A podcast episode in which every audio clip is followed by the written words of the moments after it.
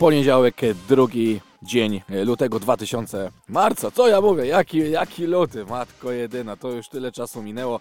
2 marca oczywiście, tyle się dzieje w ostatnim czasie, że e, już samemu tutaj zwariowałem od rana. Zdziwiłem się, że, że na tym datowniku, na który spojrzałem jest trójka. Mówię, jaka trójka? Przecież e, pogoda nie za bardzo na trójkę jeszcze. Dzisiaj, a trójka to oczywiście marzec, a dzisiaj poniedziałek. Tydzień temu e, niestety poległem w walce z chorobą. Myślę, że nie z chorobą, z koroną na głowie, bo wróciłem cały i zdrowy i e, mogę dzisiaj e, cieszyć się również obecnością Waszą po drugiej stronie. E, witam Was wszystkich w poniedziałek, Arkadiusz Stolarek tradycyjnie, mam nadzieję, że już w zdrowiu, do samego końca będę z Wami, a dzisiaj myślę, że odcinek szczególny, szczególna audycja, no z racji na to, że ruszył sezon drugoligowy, wczoraj prawie 17 tysięcy ludzi na stadionie Widzewa, no niestety nie obejrzało zwycięstwa swojej drużyny, choć do tego było bardzo blisko. Kilka różnych aspektów, myślę, o tym e, zadecydowało. No ale wiadomo, jak mecze, jak e, analiza tego, co działo się na boisku, to musi być również przy tym wszystkim Maciej Szymański. Jego fizycznie jeszcze ze mną nie ma, ale za moment dosłownie pojawi się w studiu i przejdziemy sobie przez kilka zagadnień właśnie związanych e, z tym spotkaniem, a jest o czym mówić. Kilka, myślę, ciekawych rzeczy e, tutaj od nas usłyszycie i o tym będziemy sobie dobre pół godziny z Maciejem Szymańskim e, rozmawiać. Jeśli chcielibyście zabrać głos w tej dyskusji, to macie dwie możliwości. Albo dzwonicie po 42 63 13 888, albo na Twitterze pod hashtagiem Towarzystwo Sportowe wypisujecie swoje mądrości. Ja będę się starał zerkać co jakiś czas i ewentualnie wchodzić z Wami w interakcję. 42 63 13 888 888. E, za momencik skoro świtka, a po tym jak omówimy sobie to spotkanie e, z Maciejem Szymańskim, to do studia wejdzie Kamil Wójkowski i z nim omówimy z kolei kwestie e, trenerów związanych ze 110-leciem Widzewa Łódź, bo kolejny miesiąc zamknęliśmy, luty się zakończył, a luty był miesiącem trenerów i o tym sobie nieco więcej porozmawiamy. A teraz zapraszam już na skoro świtkę, no bo jak wiadomo, dobrze wstać, skoro świt blask duszkiem bić. Nim w górze tam zacznie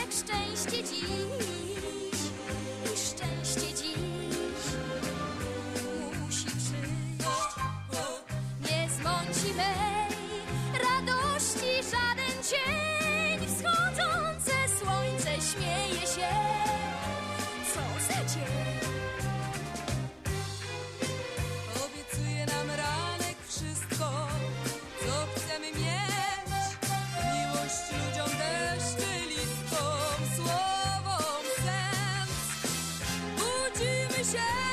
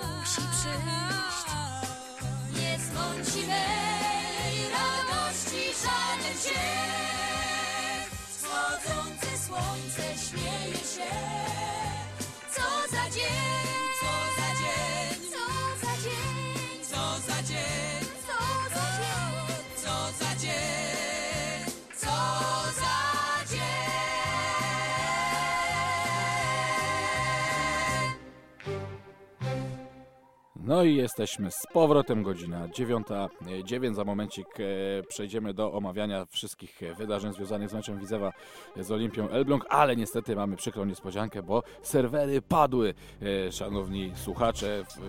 Są jakieś problemy techniczne na stronie e, naszego radia, w związku z czym, e, ale nie martwcie się, nic nie zginie, e, wszystko zostanie zarchiwizowane. Oczywiście znajdziecie cały podcast na Spotify i na SoundCloud na profilu Towarzystwo Sportowe. No jedyne co szkoda, no to fakt, że e, no, kilka osób pewnie nie będzie mogło e, porozmawiać o tym, co wydarzyło się wczoraj w niedzielne e, popołudnie. No właśnie, to niedzielne popołudnie to też jest mimo wszystko ta kotletowa pora niezbyt fortunna nagranie.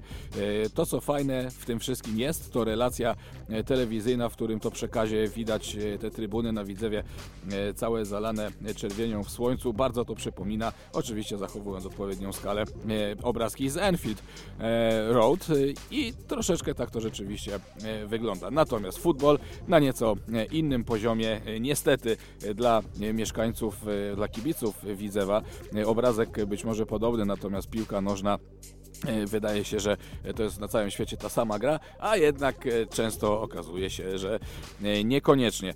Wczoraj Widzew e, próbował kontrolować spotkanie e, i to wychodziło w pierwszej e, połowie. Za chwileczkę Maciek Szymański też do tego wszystkiego się e, odniesie, bo e, tak naprawdę wczoraj no, mieliśmy, e, ktoś dobrze zauważył na e, Twitterze, trzy e, drużyny w czasie tego spotkania. Jedna drużyna, a właściwie to może i cztery, bo jedna drużyna Olimpii w jednej połowie, druga w drugiej i podobnie z Widzewem, jedna w pierwszej, druga w drugiej i tak to się złożyło, że te drużyny się tak skrosowały, czyli nie spotkały się ta najlepsza z najlepszą w żadnej z tych połów, e, co spowodowało, że e, przewagę w pierwszej miał Widzew, a przewagę w drugiej, czy przewagę w sensie e, nieco, nieco skuteczniej pozwalali sobie grać zawodnicy właśnie Olimpii Elbląg, bo czy ta przewaga była tak fizycznie widoczna, no też chyba nie do końca, natomiast jedno jest pewne, opanowali zawodnicy Olimpii chyba sami, sami siebie.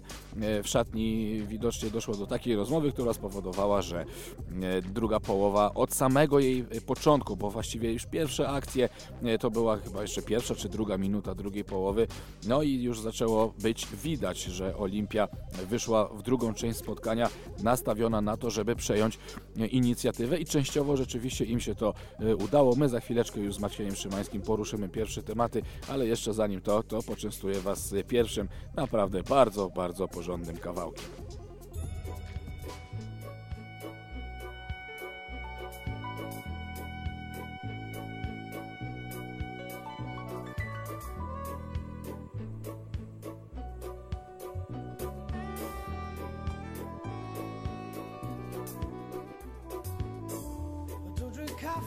Take tea, my dear. I like my toast on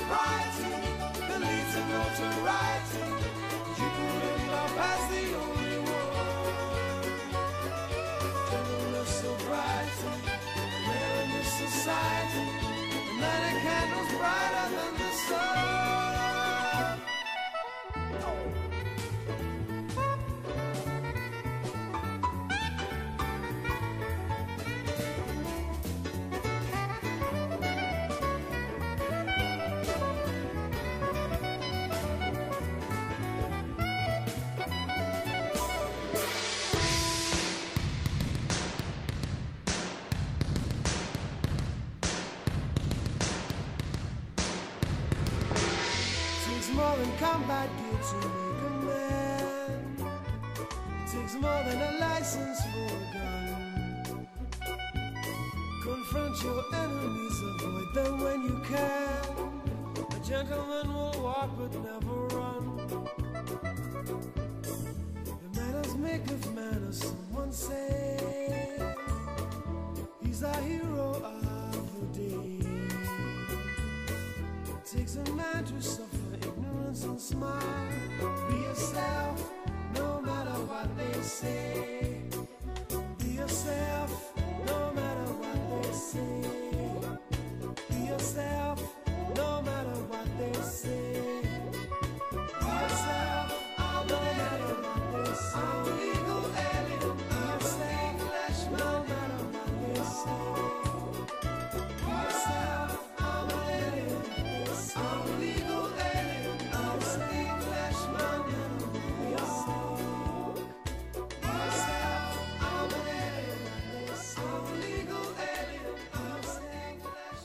I jesteśmy z powrotem. Dotarł do nas e, Maciej Szymański. Dzień dobry, Maćku. Dzień dobry, witam serdecznie. Jak się spało, jak się wstało?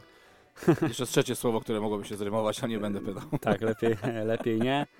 E, znaczy, spało się bardzo, spało się bardzo dobrze też, e, no wiadomo, że wieczór myślę, że jak dla większości fanów piłki nożnej zakończony spotkaniem Real Madryt-Barcelona. E, Nudami, także- nudami w Madrycie zakończony. Tak, nudy, nudy w Madrycie. No, chciałbym, żebyśmy e, takie nudy w naszej lidze mieli, mieli co tydzień. Ale właśnie Maćku, bo jeszcze jedna jest bardzo ciekawa sprawa. E, Rozumiem, że smacznie przespałeś całą noc, ale dzisiaj od rana wpadł mi w ręce wspaniały, wspaniały gol, bo to, nie boję się tego powiedzieć, e, w Łodzi. Wspaniały gol GKS-u Katowice w meczu z Błękitnymi. Widziałeś rozegranie tego? Mówimy o stałym fragmencie, tak? Tak o rzucie rożnym. Tak, oczywiście. Miałem okazję e, widzieć ten e, rzut rożny.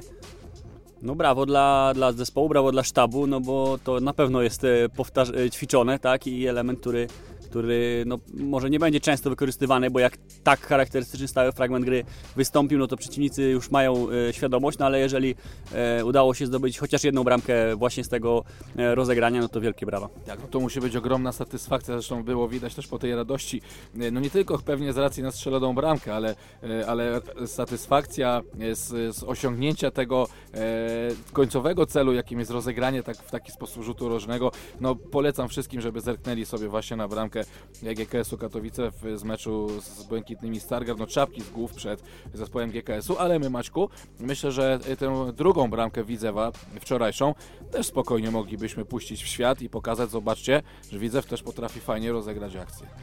Zdecydowanie tak. Wszystko w tej akcji było zaplanowane. E, widać było dużą świadomość każdego po kolei, e, co należy mm, zrobić. Także bardzo ładna bramka.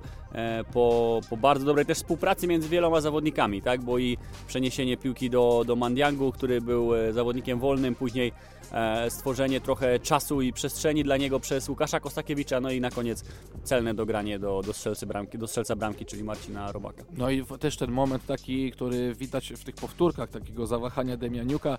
e, p- Nie wierzył Demianiuk w to, że jeszcze jest w stanie e, Mandiangu obsłużyć Kosakiewicza. E, Zwolnił krok, co pozwoliło zyskać tam dobre półtora metra chyba w sekundę e, Kosakiewiczowi i właśnie zbudować sobie tę przewagę, więc to była taka akcja, która, e, po której ręce składały się same do e, oklasków, no ale, no ale, panie Maćku, nie było tego niestety aż tyle, ile pewnie chcielibyśmy widzieć w tym meczu. Tak, aczkolwiek ja będę zwracał uwagę też na charakterystykę gry Olimpii, szczególnie w pierwszej połowie, gdzie e, ten mecz był pod e, dużą kontrolą e, Widzewa, e, natomiast e, e, no, nie przekładało może to się do końca na, na tworzone e, sytuacje bramkowe. E, Natomiast e, no, należy też pamiętać, że ten sposób gry zawsze trochę spowalnia e, ataki e, zespołu. Tak? No, wszyscy ustawieni praktycznie na swojej połowie e, boiska, przesuwający względem piłki tej przestrzeni do wbiegnięcia za linię obrony e, dużo wtedy, dużo wtedy nie ma. Nawet to, jak widzę, zdobył bramkę na 1-0, pokazuje, że ta przestrzeń e, była, była potrzebna, tak? No bo e, wyszedł środkowy obrońca z Marcinem e, Robakiem, ten e, zagrał piłkę za, za siebie i Adam Radwański świetnie wygrał, wygrał pojedynek w zasadzie 1 na 1, więc Olimpia w tym momencie moim zdaniem nie była zorganizowanym zespołem, jeżeli chodzi o bronienie. No tak, ta pierwsza bramka to też mimo wszystko jednak sporo przypadku, też i z naszej strony, oprócz tego ruchu Robaka, który jednak e, no pewnie jest e, pod tym kątem e, też przeznaczony do tego, żeby schodzić nieco niżej, zabierać obrońców ze sobą i chciałem do tego nawiązać, Znaczy, ja, ja bym tutaj się nie, nie do końca zgodził, że, że w przypadku z punktu widzenia e, ruchu zawodników, bo Nie, tu nie, ale mówię to takie przebicie piłki, to pierwsze bardziej było takie, wydaje mi się, uwalniające przez Mateusza Możdżena. Tak, pierwsze, pierwsze zagranie było celem, wydaje mi się, że był Marcin Roba, który właśnie świetnie chroni piłkę, który świetnie wchodzi w kontakt e, z przeciwnikiem, natomiast później bardzo dobry ruch Adama Radwańskiego Tak. wypełniającego pozycję Marcina Robaka, no i jego zdobycie pozycji, jego wejście w kontakt z przeciwnikiem w odpowiednim momencie pozwalało, pozwoliło mu oddać uderzenie na bramkę. No i właśnie Maćku, teraz to jest też taki ciekawy e, case, że się tak brzydko po angielsku wyrażę, bo mieliśmy dużo, naprawdę dużo takich sytuacji, w których Marcin Robak e, wychodził z tej linii ataku, cofał się głębiej po piłkę. To musi automatycznie e, budować jakąś tam przestrzeń właśnie za jego plecami. Było to widać przy pierwszej bramce, ale też wtedy cała drużyna Olimpii była przesunięta bardzo wysoko. Natomiast co w momencie, kiedy Marcin Robak wychodzi do tych piłek e, nieco bliżej linii środkowej boiska, tworzy się jakieś miejsce e, za jego plecami. No i tutaj troszeczkę czasami zabrakło mi właśnie tych, tych, tych ruchów zawodników Widzewa, korzystających z miejsca, które robił im Robak za swoimi plecami. E, Tak, tylko pamiętajmy, że e, napastnik e, schodzący do, do środka z e, niżej, tak, z pozycji gdzieś wokoło środkowych obrońców, powoduje też takie zastanowienie dla środkowych obrońców, tak, czy z nim wychodzić, czy nie, czy zostać. Pomocników środkowych. Środkowych pomocników w sensie e, przeciwnika, w sensie odcięcia linii podania, ale środkowych obrońców przeciwnika w sensie, czy podążamy za, za, za napastnikiem przeciwnika, czy nie, tak? Czy zostajemy w linii obrony. Jeżeli podążamy za nim, no to tak jak przy bramce na 1-0 tworzy się przestrzeń w świetle bramki przeciwnika. Jeżeli nie podążamy, no to między strefami jest zawodnik wolny, który może się e, odwrócić e, i, i już e, działać w stronę bramki przeciwnika. E, na pewno te ruchy uzupełniające pozycje, tak, e, wypełniające te pozycje 9, czy to przez skrzydłowych, czy to przez e, dziesiątkę, są, są potrzebne. Natomiast akurat w pierwszej połowie, przy tak zorganizowanej grze Olimpii Elbląg w defensywie, wydaje mi się, że no, szukanie przewagi liczebnej w danym sektorze było bardziej e, efektywnym e, działaniem, tak, niż, e, niż właśnie wypełnienie na- nawet tej, tej pozycji właśnie dziewiątki. No właśnie, bo tutaj też ta pierwsza połowa wyglądała w taki sposób, że ta dominacja Widzewa w posiadaniu piłki na przykład, bo to się, to ma ogromne odzwierciedlenie, to jak wyglądało pierwsze 45 minut, przytoczmy liczby, Maćku, pierwszy kwadrans to jest 84% do 16%, jeśli chodzi o posiadanie piłki z korzyścią dla Widzewa. E, Kolejny kwadrans pierwszej połowy to jest 66 do 34 i ostatni kwadrans to jest 65 do e, 35, co daje w pierwszej połowie posiadanie piłki na poziomie 72% dla Widzewa. I teraz pytanie, jak to przekonwertowało, ładnie mówiąc, na sytuacje bramkowe, bo nie przekonwertowało. W całym spotkaniu, gdybyśmy to e, podliczyli, mamy, podpieramy się oczywiście Instatem. E, tutaj jakby, no jakby jest to potwierdzenie tego e, chyba problemu całego spotkania. Widzew e, w statystyce oszukiwanych bramek, czyli XG, Expected Goals, o którym już troszkę wcześniej mówiliśmy, ma wskaźnik na poziomie 0,78. Czyli zgodnie e, tłumacząc to e, wszystkim słuchaczom, tak naprawdę nie zebrał sobie sytuacji do strzelenia bramki, nie osiągnął tego powiedzmy pułapu 1, choć zbliżył się do niego, to tego nie zrobił. A rywale e, mają ten wskaźnik na poziomie 1,21, czyli udało im się tę granicę e, przekroczyć. No właśnie, kreowanie klarownych sytuacji, tego, e, no, tego zabrakło chyba w perspektywie całego meczu. E, Tak można na to spojrzeć, biorąc pod uwagę szczególnie tą pierwszą połowę, gdzie no naprawdę ta kontrola była w ogromnym stopniu i posiadanie piłki e, Widzewa e, również, tak jak przytoczyłeś te, te statystyki. No pierwsze właśnie 15 minut, 20 minut to Olimpia nie znalazła się na połowie Widzewa kontrolując piłkę, tylko działała poprzez długie podanie i, i, i w ten sposób chciała przenieść, przenieść grę, natomiast Widzew bardzo dobrze te drugie piłki, drugie piłki piłki zbierał i to e, być może stworzyło takie pozorne, jak się okazało, wrażenie, e, że w tym meczu nic złego się nie może wydarzyć. No właśnie, bo ta kontrola była widoczna i, każdy o tym mówił w przerwie tego spotkania, ale kontrolujemy, no tutaj rzeczywiście Widzew, e, mało tego, e, tak naprawdę Widzew grał dojrzale, bo nie popełniał jakichś prostych, kardynalnych błędów, nie dopuszczał raczej do kontrataków. Były takie dwa chyba, czy trzy momenty nieco bardziej niebezpieczne, też Olimpia nie potrafiła z tego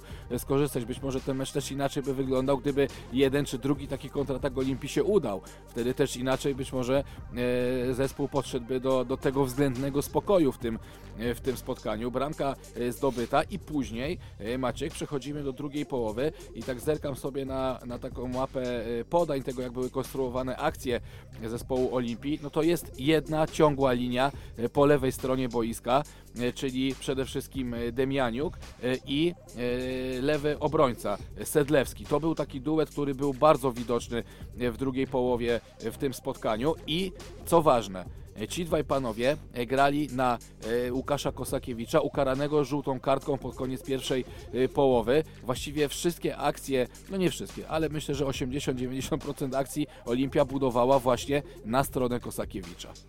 E, No tak, e, jeden element to jest e, żółta kartka, druga, drugi element to jest ofensywne usposobienie zarówno Henryka Jamy, jak i Łukasza Kosakiewicza, tak? I, i, I tak kiedyś o tym rozmawialiśmy, działa to przeciwstawnie, tak? Jeżeli ktoś angażuje się dużo w ataku, no to może pozostawiać więcej miejsca w obronie, co Olimpia starała się wykorzystać, aczkolwiek ja w ogóle bardziej zwróciłem uwagę na taki aspekt, że bardziej ta druga połowa odbywała się na warunkach Olimpii na takiej zasadzie, że było więcej e, faz przejściowych, że było więcej e, długich podań zarówno ze strony Olimpii, jak i Widzewa. Ta piłka szybko przenoszona z jednego miejsca w drugie. Olimpia też szukała tych stałych fragmentów gry, które wiadomo, że stanowią e, duże zagrożenie.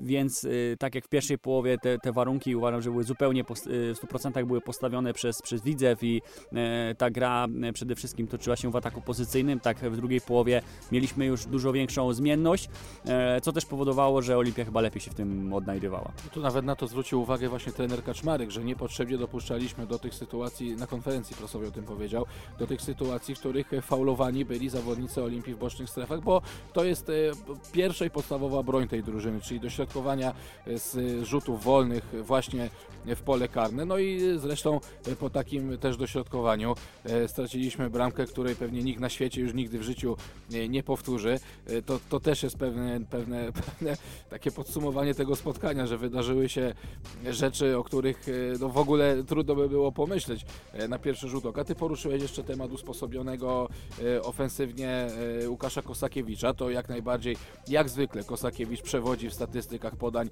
w tą finałową tercję. Natomiast tam też to, co rzucało się w oczy według mnie akurat tutaj u Łukasza, no to brak dokładności w tych zagraniach w pole karne. E, Ale bramka na 2-1 Zgadza właśnie. się, to jego, ale to jest jego. też zagranie zupełnie z innej strefy, już nie ustawiony przy linii bocznej. Tutaj bym jednak troszkę to rozdzielił, bo idealnie, świetnie podłączył. To no, ustaliliśmy, ta akcja była kapitalna. Natomiast no, tutaj był problem z dośrodkowaniem dokładnym na, e, w sytuacji, w której no, był Łukasz Kosakiewicz bliżej linii e, bocznej, a bardzo dużo tych prób było. I tu być może przy delikatnie lepszym, ale też pewnie ustawieniu kolegów w polu karnym, Właśnie na to chciałem zwrócić uwagę, żebyśmy bardzo bardziej kompleksowo patrzyli na te, na te statystyki, e, szczególnie kiedy e, przeciwnik jest ustawiony już w polu karnym, e, no to bardzo istotne są też te ruchy w nim, tak, gdzie porusza się przeciwny skrzydłowy, gdzie zajmuje miejsce napastnik, dziesiątka, tak, ilu, ilu w ogóle jest nas w polu karnym. No I teraz znowu wracamy do tego tematu schodzenia przez, e, przez, przez dziewiątkę czy przez skrzydłowych do, do środka, do, do rozegrania. Kiedy piłka idzie na bok, no to wtedy siłą rzeczy nie, mamy, nie mamy ludzi w polu karnym i po prostu chodzi o określenie priorytetów, czego chcemy, bo zarówno jedno jak i, rozwiąza- jedno, jak i drugie rozwiązanie może być skuteczne, natomiast no, akurat one się trochę wykluczają, tak? E, Napastnik schodzący e, po piłkę, a nagle piłka zagrana do bocznej strefy, no prawdopodobnie nie zdąży, tak? Bo nie- nie ma takiej fizycznej I, możliwości. I tak też bywało. I tak też bywało w tym spotkaniu. Niestety tym napastnikiem jest Marcin Robak. Tak? Jeśli jego w polu karnym brakuje,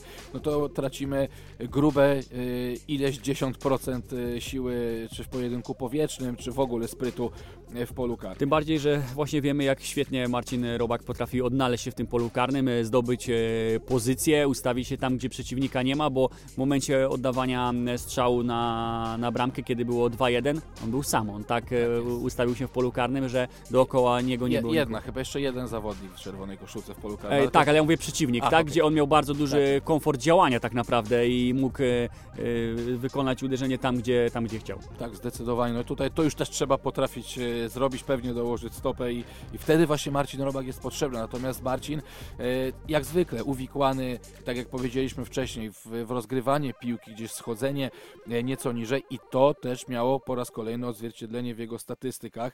Najwięcej strat w drużynie Niestety to właśnie Marcina Robaka. To wynikało też przede wszystkim z bardzo agresywnej gry e, z środkowych obrońców. E, Węgier i Lewandowski często jednak za nim wychodzili, ale robili to w taki sposób, że rzadko kiedy Robak był ustawiony przodem do e, bramki rywala. Bardzo, bardzo agresywnie grali, grali środkowi obrońcy, ale znowu tu jeszcze bym zwrócił e, uwagę na ten aspekt ustawienia mm, względem zebrania drugiej piłki, ponieważ e, no, no w drugiej połowie em, często Widzew próbował e, długim podaniem do Marcina Robaka przenieść tę piłkę na, na połowę Olimpii, tak żebyśmy tam się e, przy niej utrzymali. Natomiast nie zawsze też Marcin Robak miał, miał wsparcie, nie, nie zawsze to długie podanie było na tyle komfortowe, żeby on e, nie musiał e, najpierw w ogóle ustawiać sobie tego przeciwnika, wchodzić z nim e, ciało w ciało, żeby, żeby piłkę utrzymać. Więc znowu to jest coś bardziej e, złożonego, a, a, ale jeżeli wracamy do tego, że, że druga połowa właśnie wyglądała w ten sposób, że to była wymiana długich podań, no to trochę tak jak w angielskiej Championship. No nie da się podążyć za akcją i w ataku i w obronie, więc te przestrzenie tworzą się duże. Przy zebraniu drugiej piłki nie mamy e, odpowiedniej struktury po to, żeby ją zebrać. Coś, co Bo nie ma ludzi, bo nie, nie ma, bo zdążyli nie ma ludzi, bo nie zdążyli dobiec. Coś, co w pierwszej połowie wyglądało naprawdę bardzo dobrze, tak? E, Ta asekuracja ofensywna, kiedy Widzew e, prowadził grę, czyli zabezpieczenie e, przez środkowych obrońców, czy przez e, defensywnego pomocnika, było na bardzo dobrym poziomie. Widzew te piłki zbierał i to pozwalało właśnie ten mecz kontrolować. No tak, ale to wynikało też z tego, że całą drużyną byliśmy ustawieni dużo wyżej Tak, niż w drugiej połowie, bo nie wybijaliśmy piłek do przodu. I to, I to właśnie pytaj, no pewnie podejrzewam, że Widzew pewnie nie chce grać w taki sposób, żeby rzucać długie piłki, jak to się mówi, laga na Robaka albo laga na Maciusia i, i czekamy, tak? Co się dalej stanie. No chyba nawet wypowiedzi po meczu Hubert Wołąkiewicz o tym, o tym mówił, tak? Że no, ten sposób gry w drugiej połowie zmienił się, mimo tego, że założenia się nie zmieniły. E, No więc e, tutaj już e, myślę, że powinniśmy wrócić do, do tego... Do tego spokoju, który tego spokoju, pierwszej połowie. takiego nastawienia kontroli meczu. Tak, jest. Kontroli meczu po Tak, prostu. zgadza się. Piękne słowa, panie Macieju, wzruszyłem się. Jeszcze nie na sam koniec, bo to jeszcze nie koniec naszej części, chociaż powoli do niej zmierzamy.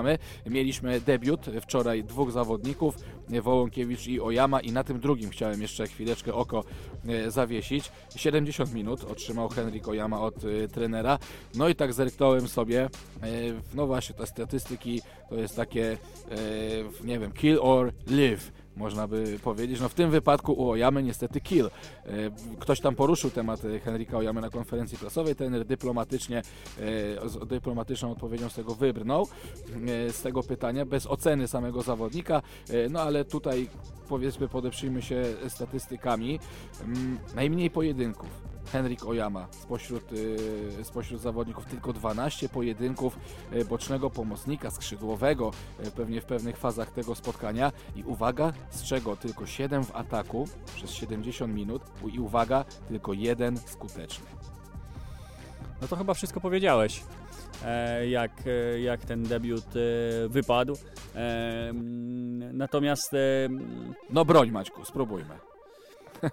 Ja tutaj wrócę trochę do charakterystyki e, zawodnika, tak? E, Są zawodnicy, którzy kiedy jest więcej przestrzeni za, za linię obrony, kiedy można wbiec za tę linię obrony właśnie, czują się bardziej komfortowo, mają trochę więcej miejsca, natomiast kiedy em, no, przeciwnik gra, gra blisko siebie, gra właśnie agresywnie, em, no to to wtedy ta skuteczność e, spada. No, też e, no, był to chyba pierwszy mecz, tak? Henryka Ojame na tym e, poziomie rozgrywkowym. No, on grał na dużo wyższych poziomach, gdzie też ten, sposób gry jest, jest inny, jest jednak bardziej kombinacyjny. Również jeżeli chodzi o, o bronienie, e, bardziej zaplanowany niż tak mm, agresywny. Tak? Tutaj było bardzo duże zdecydowanie zawodników Olimpii, jeżeli chodzi o grę w kontakcie. No i być może ten pierwszy mecz jeszcze nie pozwolił na to, żeby Henryk Ojama odpowiedział podobnymi elementami, mimo że uważam, że ma do tego predyspozycje motoryczne, siłowe, żeby No co do żeby tego myślę, że nikt tak? nie ma wątpliwości, ale właśnie to jest ta kwestia wykorzystania tego, e, tego, co się potrafi, no bo jednak te statystyki tych pojedynków, no dla skrzydłowego, dla bocznego pomocnika to są no, bardzo istotne statystyki akurat, więc tutaj na pewno e, też o tym powiedział trener e, Henryk Kasperczak, chciałem powiedzieć, trener Marcin Kaczmarek, mówiąc właśnie o tym, że, że, że na pewno wie, że ten potencjał jest dużo wyższy Henryka Ojamy niż, niż to, co zostało zaprezentowane. Ja jeszcze tak się zastanawiałem, Maćku, nad e, taką zależnością, współzależnością e, pozycji e, Henryka Ojamy i jego charakterystyki gry i jeszcze zrozumienia tego, co, co, co ten zespół ma grać względem tego, jak gra Kosakiewicz. Czy tutaj nie dochodziło też do takiej sytuacji, że jednak panowie trochę dublowali czasami swoje pozycje? Czy ty zwróciłeś na to uwagę na żywo? Bo takie, takie dzisiaj przyszło mi, tak zacząłem się nad tym dzisiaj zastanawiać. No, musielibyśmy wrócić do, do, do zadań meczowych, czy, czy pewne działania nie są planowane, tak, świadome, żeby, e, żeby w taki właśnie sposób się ustawić, więc e, no tutaj ta interpretacja, e, nie pokuśmy się o interpretację zajmowanych pozycji przez zawodników, tak, bo to jest to, co rozmawialiśmy kiedyś. Zajmij taką pozycję, której tak naprawdę nie chcesz zająć, bo to ci otwiera przestrzeń gdzie indziej. Tak, no to jest e, kolejne mądre słowa e, Macieja Szymańskiego. Po to tu jesteś, Maćku, żeby mówić mądre e, rzeczy. Chodzi mi też o interpretację, tak? Bo patrzymy z boku, mamy jakieś swoje wyobrażenie gry, ale pamiętajmy o tym, że e, no, każdy zespół ma swoje zadania na mecz, ma jakąś e, strategię, którą realizuje i, i zawodnik też jest przecież w, w procesie treningowym, który ma na celu no, jak najlepszą później realizację tej, tej strategii meczowej. To są rzeczy zaplanowane, to, to nie jest tak, że Tak, natomiast mi tylko jedna, dlaczego zacząłem o tym e, myśleć, w ogóle zastanawiać się nad tym, bo w, jedna mapka wpadła mi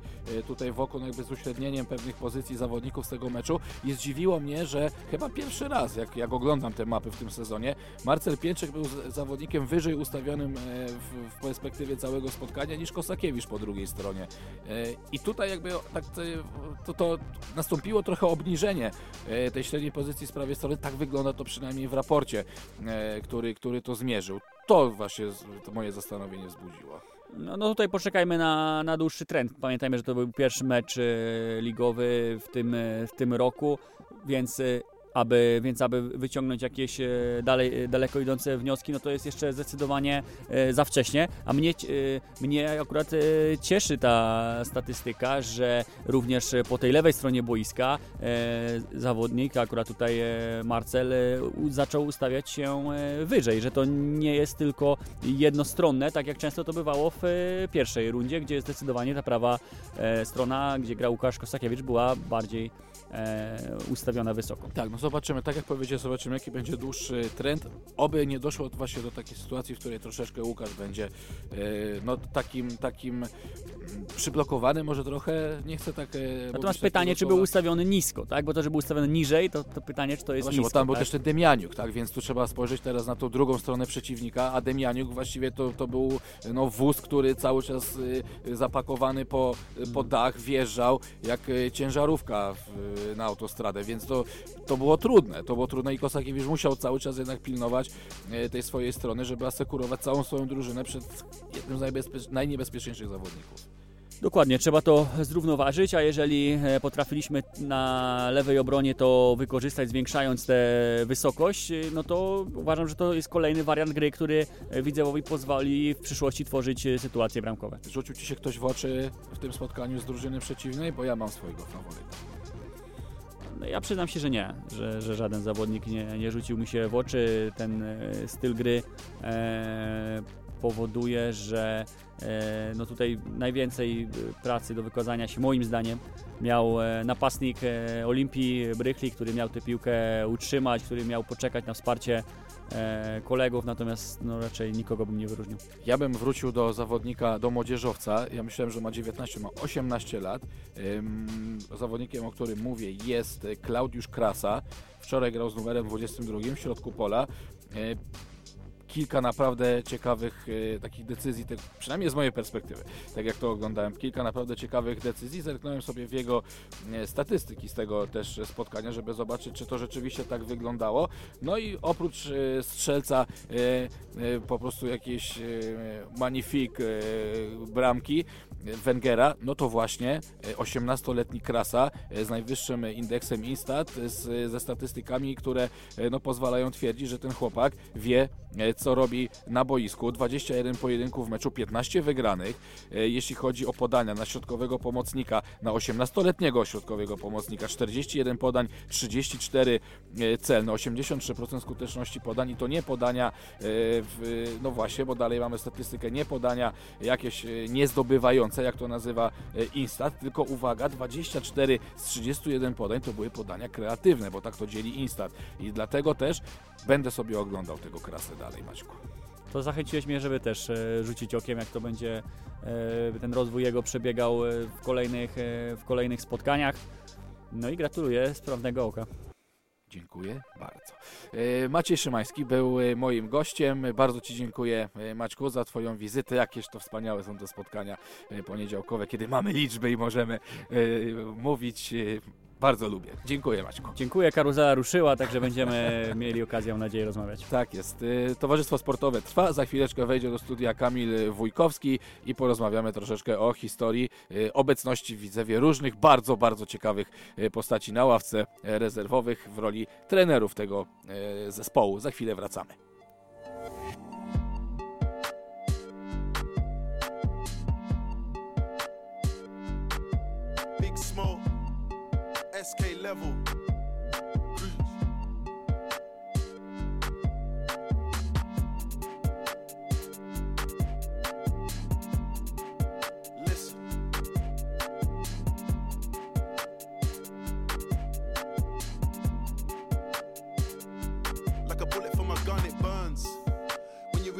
Was never your girl, it was just your turn. You gotta face your demons, don't matter how much money you. Your nigga said 4L, but the shit got real and he weren't concerned. The same old story, the world spins round and round, fam. Lessons have to get learned. Truth has to be told. I don't bend, I don't fold. I lost count how many we sold. I went silver, I went gold, then I went platinum, so what's next? Supermodels trying to sex. Sending nudes on a text. Can't believe I used to be vexed. See, it's too easy to write a sad song about how my dad raised me. Cause I'm looking in the mirror and my dad made me a real top boy. I just can't play the victim. Been living my life as a kingpin. I'm calm with the heat in the kitchen. I was a young boy, mum told me what my name really means, and the power just kicked in. I found my way home, then I saw my granddad's name on a gravestone, the same as mine. Already dead, nothing to fear, I've been here from time. Chief SK sipping on palm wine. Every day I laugh at these niggas online. Another one here today, gone tomorrow. Dick riding for some likes and a follow. Put in the work, that's all you need to bust. Shout out Lancey, Hetty, and Jay Huss. Shout 6 7, oh, you see them with us. We was on tour, bare weed on a bus. Feds outside the bus, gotta push to the next city, gotta rush. Big plans getting discussed, so freedom is a must. Fuck the police, tell them eat my dust. Cause still it ain't safe, not even in a world full of cops. I got bored of asking when is this hurt gonna stop. We don't wanna conversate or confer with the ops, it is what it is. Recently I've been learning a lot. All I know is there's no better feeling than getting home and seeing my little girl in a cot. So this year we're done talking, forget the bag of chat, it's just action. Man, I trolling to get a reaction. Every day it's another distraction. Gotta fight temptation, can't get lost in the source. Have I got a heart? Yeah, of course. But I had to put my feelings on pause. Cause like a bullet from a gun, it burns. You realize she was never your girl, it was just your turn. You gotta face your demons, don't matter how much money you earn. Your nigga said 4L, but the shit got real and he weren't concerned. The same old story, the world spins round and round, fam. Lessons have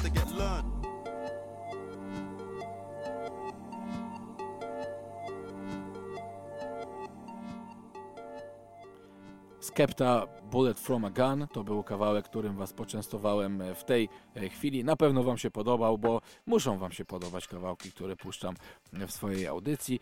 Zmieniamy podkład, zmieniamy e, gościa. Kamil Wójkowski, najlepszy historyk Polski. Dzień dobry. No nie, nie, najlepszy to jeszcze nie. Bo był najlepszy, to tutaj nie siedział, no nie? No, inaczej byś e, pieniążki zarabiał. No, pieniążki zarabiał, tak. Ale tutaj nie zarabiamy, to też w sumie spędzasz tylko sobie przyjemnie czas w moim Tak, towarzystwie. Widzicie, każdy Tutaj sprzedajemy innym wiedzę za darmo. chciał. Dokładnie tak. Nie, A jeszcze dopłacamy, bo trzeba paliwo zalać i dojechać. No tak, no kawa widzisz, no to, Dokładnie. E, Macz, e, Maćku mówię, widzisz, teraz e, przepraszam cię Kamil. E, Kamil, mamy za sobą miesiąc e, kolejny, drugi miesiąc e, 110-letniej historii, e, jakby podsumowań tej 110-letniej historii Widzewa Łódź. Pierwszy miesiąc e, wielosekcyjny klub, drugi miesiąc trenerzy w Widzewie. No i przyznam się szczerze, że tutaj Widzew to akurat e, no, mało czym opowiadać. Tak, ma o czym opowiadać, zresztą to było widać na oficjalnej stronie, czy też w tym dokumencie, który ty przygotowałeś o trenerze Waligurze. E, no, mieliśmy przeróżne postacie na tej trenerskiej ławce Widzewa, nawet jeśli weźmiemy pod uwagę ten okres od zakończenia II wojny światowej. Były to postacie znane, które osiągały wymierne sukcesy, które są znane tak naprawdę wielu kibicom w Polsce, no tutaj nie będziemy wszystkich wymieniali, no ale Franciszek Smuda, Władysław Żmuda, czy właśnie Bronisław Waligura, Paweł Kowalski, Leszek Jezierski. No ale były też takie powiedzmy prawdziwki, Jak to oryginały. przerwę ci, jak to nazwał e, Wojciech Filipiak właśnie w tym filmie, Panteon.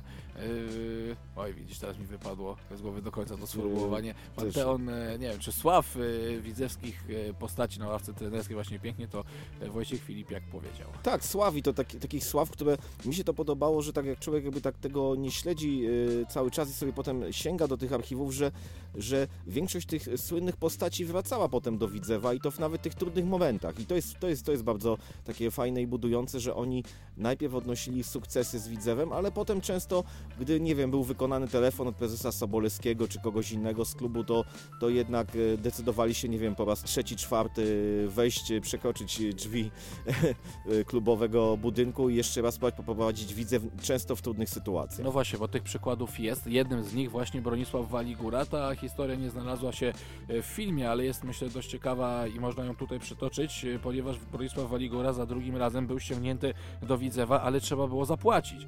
E, On wtedy był e, trenerem w którymś klubie na Pomorzu e, i Widzew e, z- wytransferował jednego z zawodników. Pamiętasz jaki to był klub? Bo wypadł, wypadł mi w tej chwili z, z Też głowy. to wypadło z E, głowy. Wytransferował jednego z zawodników, e, nie czy nie Bałtyk, Bałtyk nie chodziło o Błachno właśnie, że Mo- Tadeusz Błachno... Nie, nie, nie, nie. Błachno to była w historia drugą z, stronę, tak, tak, z tak. e, Hutnika Nowa Huta. Tak, tak. E, Natomiast e, tutaj wytransferowano jednego zawodnika i w ramach rozliczenia za tego zawodnika, w którym tę transakcję wyceniono na 100 tysięcy ówczesnych złotych i w ramach tego rozliczenia e, powiedziano, że trener Bronisław Waligura ma znowu wrócić do e, Widzewa. Jak się okazało, całe szczęście, e, bo ta historia jego drugiego pobytu naznaczona oczywiście konfliktem Dariusza Dziekanowskiego i Włodzimierza Smolarka, ale też generalnie niezbyt taką no, no, ciężką atmosferą w ogóle w, w widzewskiej szatni. Tak, tak i e, trener Waligura to wszystko jakoś jako taki sprawny psycholog e, dobrze e,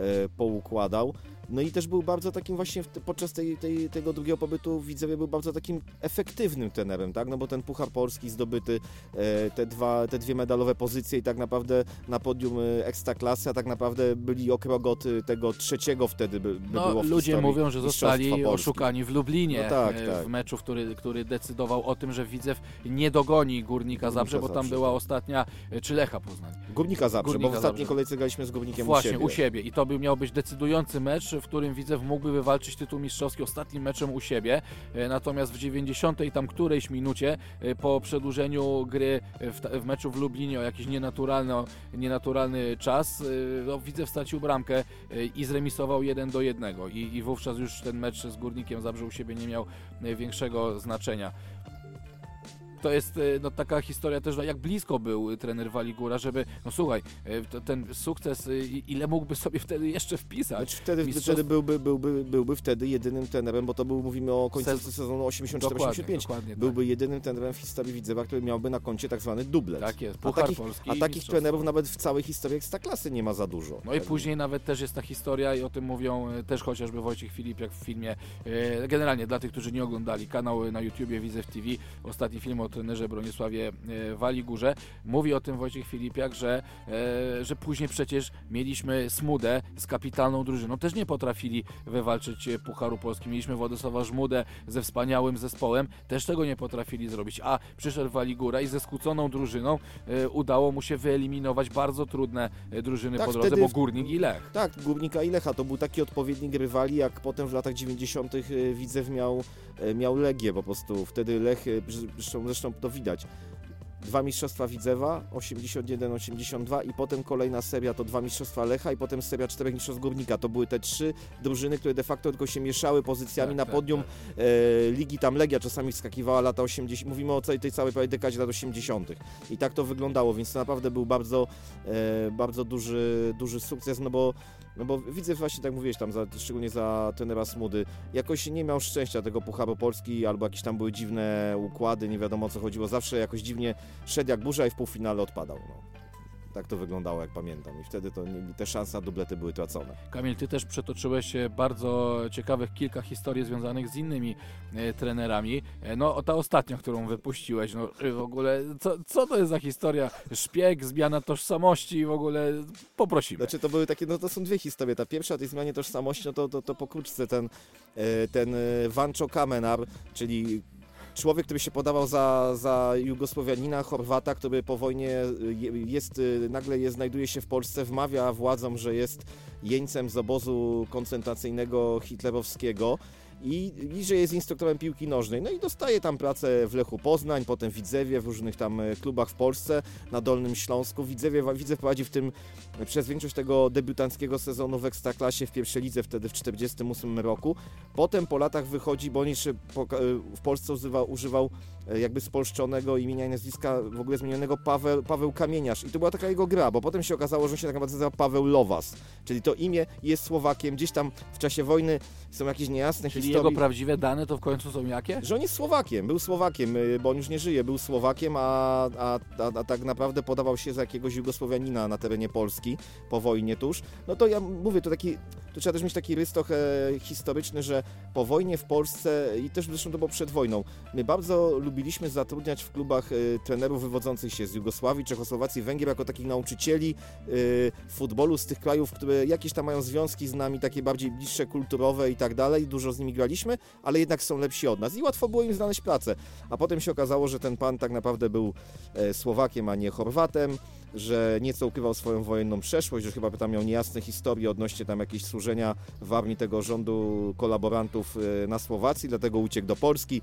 Potem, jak mu się udało, to uciekł z Polski do Danii na jakimś paszporcie zagranicznym, no i potem Potem miał już wrócić do swojej ojczyzny i tam e, dożyć starości. A druga historia to jest Bernhard, e, Bernhard z Gol, Wer, Bernard z Gol, czyli Ślązak urodzony w polskim wtedy Chorzowie, ale mający tam jakieś też niemieckie korzenie, który e, prowadził kluby najpierw śląskie. Ciekawostka, jako bardzo młody trener e, tuż po wojnie prowadził Sząbierki Bytom w pierwszej lidze i był jednym z, do dzisiaj jednym z najmłodszych trenerów na tej liście w Ekstraklasie.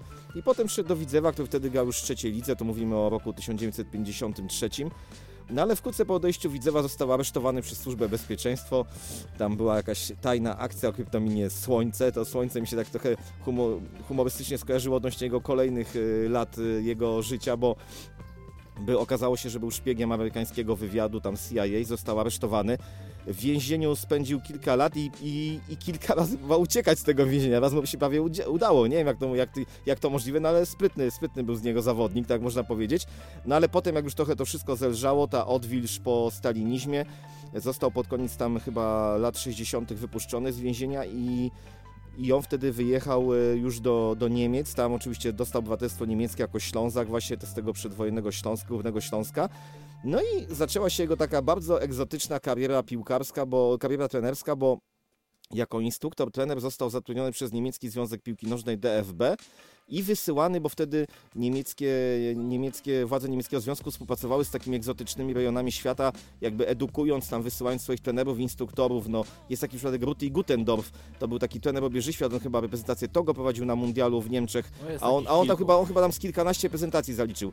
A Bernhard Zgol jako były trener Widzewa między innymi prowadził wtedy reprezentację, e, reprezentację e, Kenii i tam w ogóle w Kenii zbudował cały system szkolenia. Tam naprawdę ja, ja, ja do, dotarłem takich materiałów lokalnej prasy kenijskiej, akurat to one są wydawane w języku angielskim, były te, te gazety i tam jest kilka reportaży o tym trenerze było i on po prostu jeździł po tych jakichś Kinszasie, tam tych e, mniejszych miastach, budował te ośrodki, wyławiał tych chłopców e, wszystkich, tam e, dla nas są jakieś egzotyczne nazwiska, ale Kenia tam w latach 80. była też okrągła od awansu do mundialu w Meksyku w 86 i on wtedy był tam trenerem i, i tam były takie nawet wyliczenia, że 70-80% tej kadry wtedy z lat 80. stanowili chłopcy, których on wyszkolił w latach 70. No to, to, to on zrobił niewiarygodną robotę. Potem był tam trenerem, instruktorem właśnie od młodzieży e, na Filipinach. e, A na- potem rzucił wszystko i zamieszkał w Bieszczadach. tak, nie, a potem na Dominikanie, to jest ostatni ślad po nim. Na Dominikanie, na Słonecznych Karaibach, czyli akcja Słońce, e, zaczęła się dla niego źle, a skończyła się no, życiem pod palemkami, pijąc drinki pewnie i tak dalej. A no. propos Mistrzostw Świata w Meksyku, to też ciekawa informacja, o której nie wiedziałem, że trener Bronisław Waligura był przez PZPN wyznaczony jako analityk na, na te mistrzostwa i on e, dokonywał właśnie analizy pod kątem rywali e, Polaków, no ale tam Polacy się nie nagrali prawda, w tych e, mistrzostwach świata, więc, e, więc nie miał za dużo pracy, ale wspaniale mówi, że piękna podróż generalnie wspominał ten, tę tę wyprawę e, tam bardzo miło i to też jakby, to też jest ciekawe, bo on przecież e, zarządzając w klubie tym konfliktem e, dziekana ze Smolarem, no też przyczynił się do tego, że oni dwaj w reprezentacji pewnie jakoś e, ze sobą funkcjonowali. No tak i dla, tak naprawdę dla Dziekanowskiego, który jest takim, no, no, no, no, no, no bądźmy szczerzy, no takim jednym z największych niespełnionych potencjałów w polskiej piłce, jeśli chodzi o piłkarzy, że to był jedyny wyjazd na mundial, że wtedy w ogóle on pojechał y, na mundial właśnie e, do Meksyku w, sie- w 86 roku i ma to, może to sobie wpisać swoje piłkarskie CV, co zawsze jest moim zdaniem największym wydarzeniem dla piłkarza. A to jest też w ogóle ciekawe, bo y, to była bardzo ciekawa historia z punktu widzenia też Ludwika Sobolewskiego. To y, przyjście, właśnie to pożegnanie Dariusza Dziekanowskiego. On y, rozegrał dwa lata y, w Widzewie, natomiast kiedy zatrudniany był Bronisław Waligura, y, to trener Waligura dostał informację od Ludwika Sobolewskiego, że nie da się tak funkcjonować dalej w tej drużynie, y, mając y, Smolarka i Dziekanowskiego obok siebie, że jeden z nich musi opuścić klub.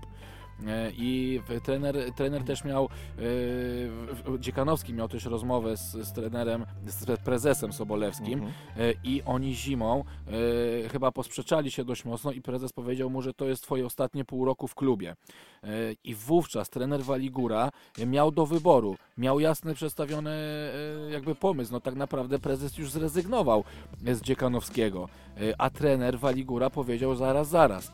Ja chcę, żeby ten chłopak tutaj grał, żeby ja chcę to wszystko naprawić, tak? I on przyszedł i to wszystko e, odkręcił, tak? I mówi, że, że to był jego taki jeden z największych sukcesów właśnie, że, że oni później rzeczywiście na boisku zaczęli grać ze sobą, bo e, problem był prosty. Nie podawali do siebie e, piłek, zresztą nie tylko oni, bo, bo ten problem był nieco szerszy, więc e, bardzo trudnym momencie e, trafił Waligura, mógł pójść na łatwiznę i powiedzieć dziekan, e, o jesteś odstawiony i za to dziekanowski właśnie e, ma tak wielki szacunek do trenera Waligury i tak bardzo też między innymi w tym filmie mu dziękował za jego postawę. No tak, dziękował mimo to, że tam ten Waligura też go czasami kilka razy dość zdowo, powiedzmy Ale tak, to trener taki był, właśnie tak. to jest ciekawe, że trener miał taki charakter, no powiem szczerze, że jakby trafił na takiego zawodnika o takim charakterze jak on, to by, to by płonęło i podejrzewam, że byli tacy zawodnicy, którzy, którzy no takim mocnym charakterem nie spodobali się trenerowi, ale i też y, no jakby trener im się nie spodobał,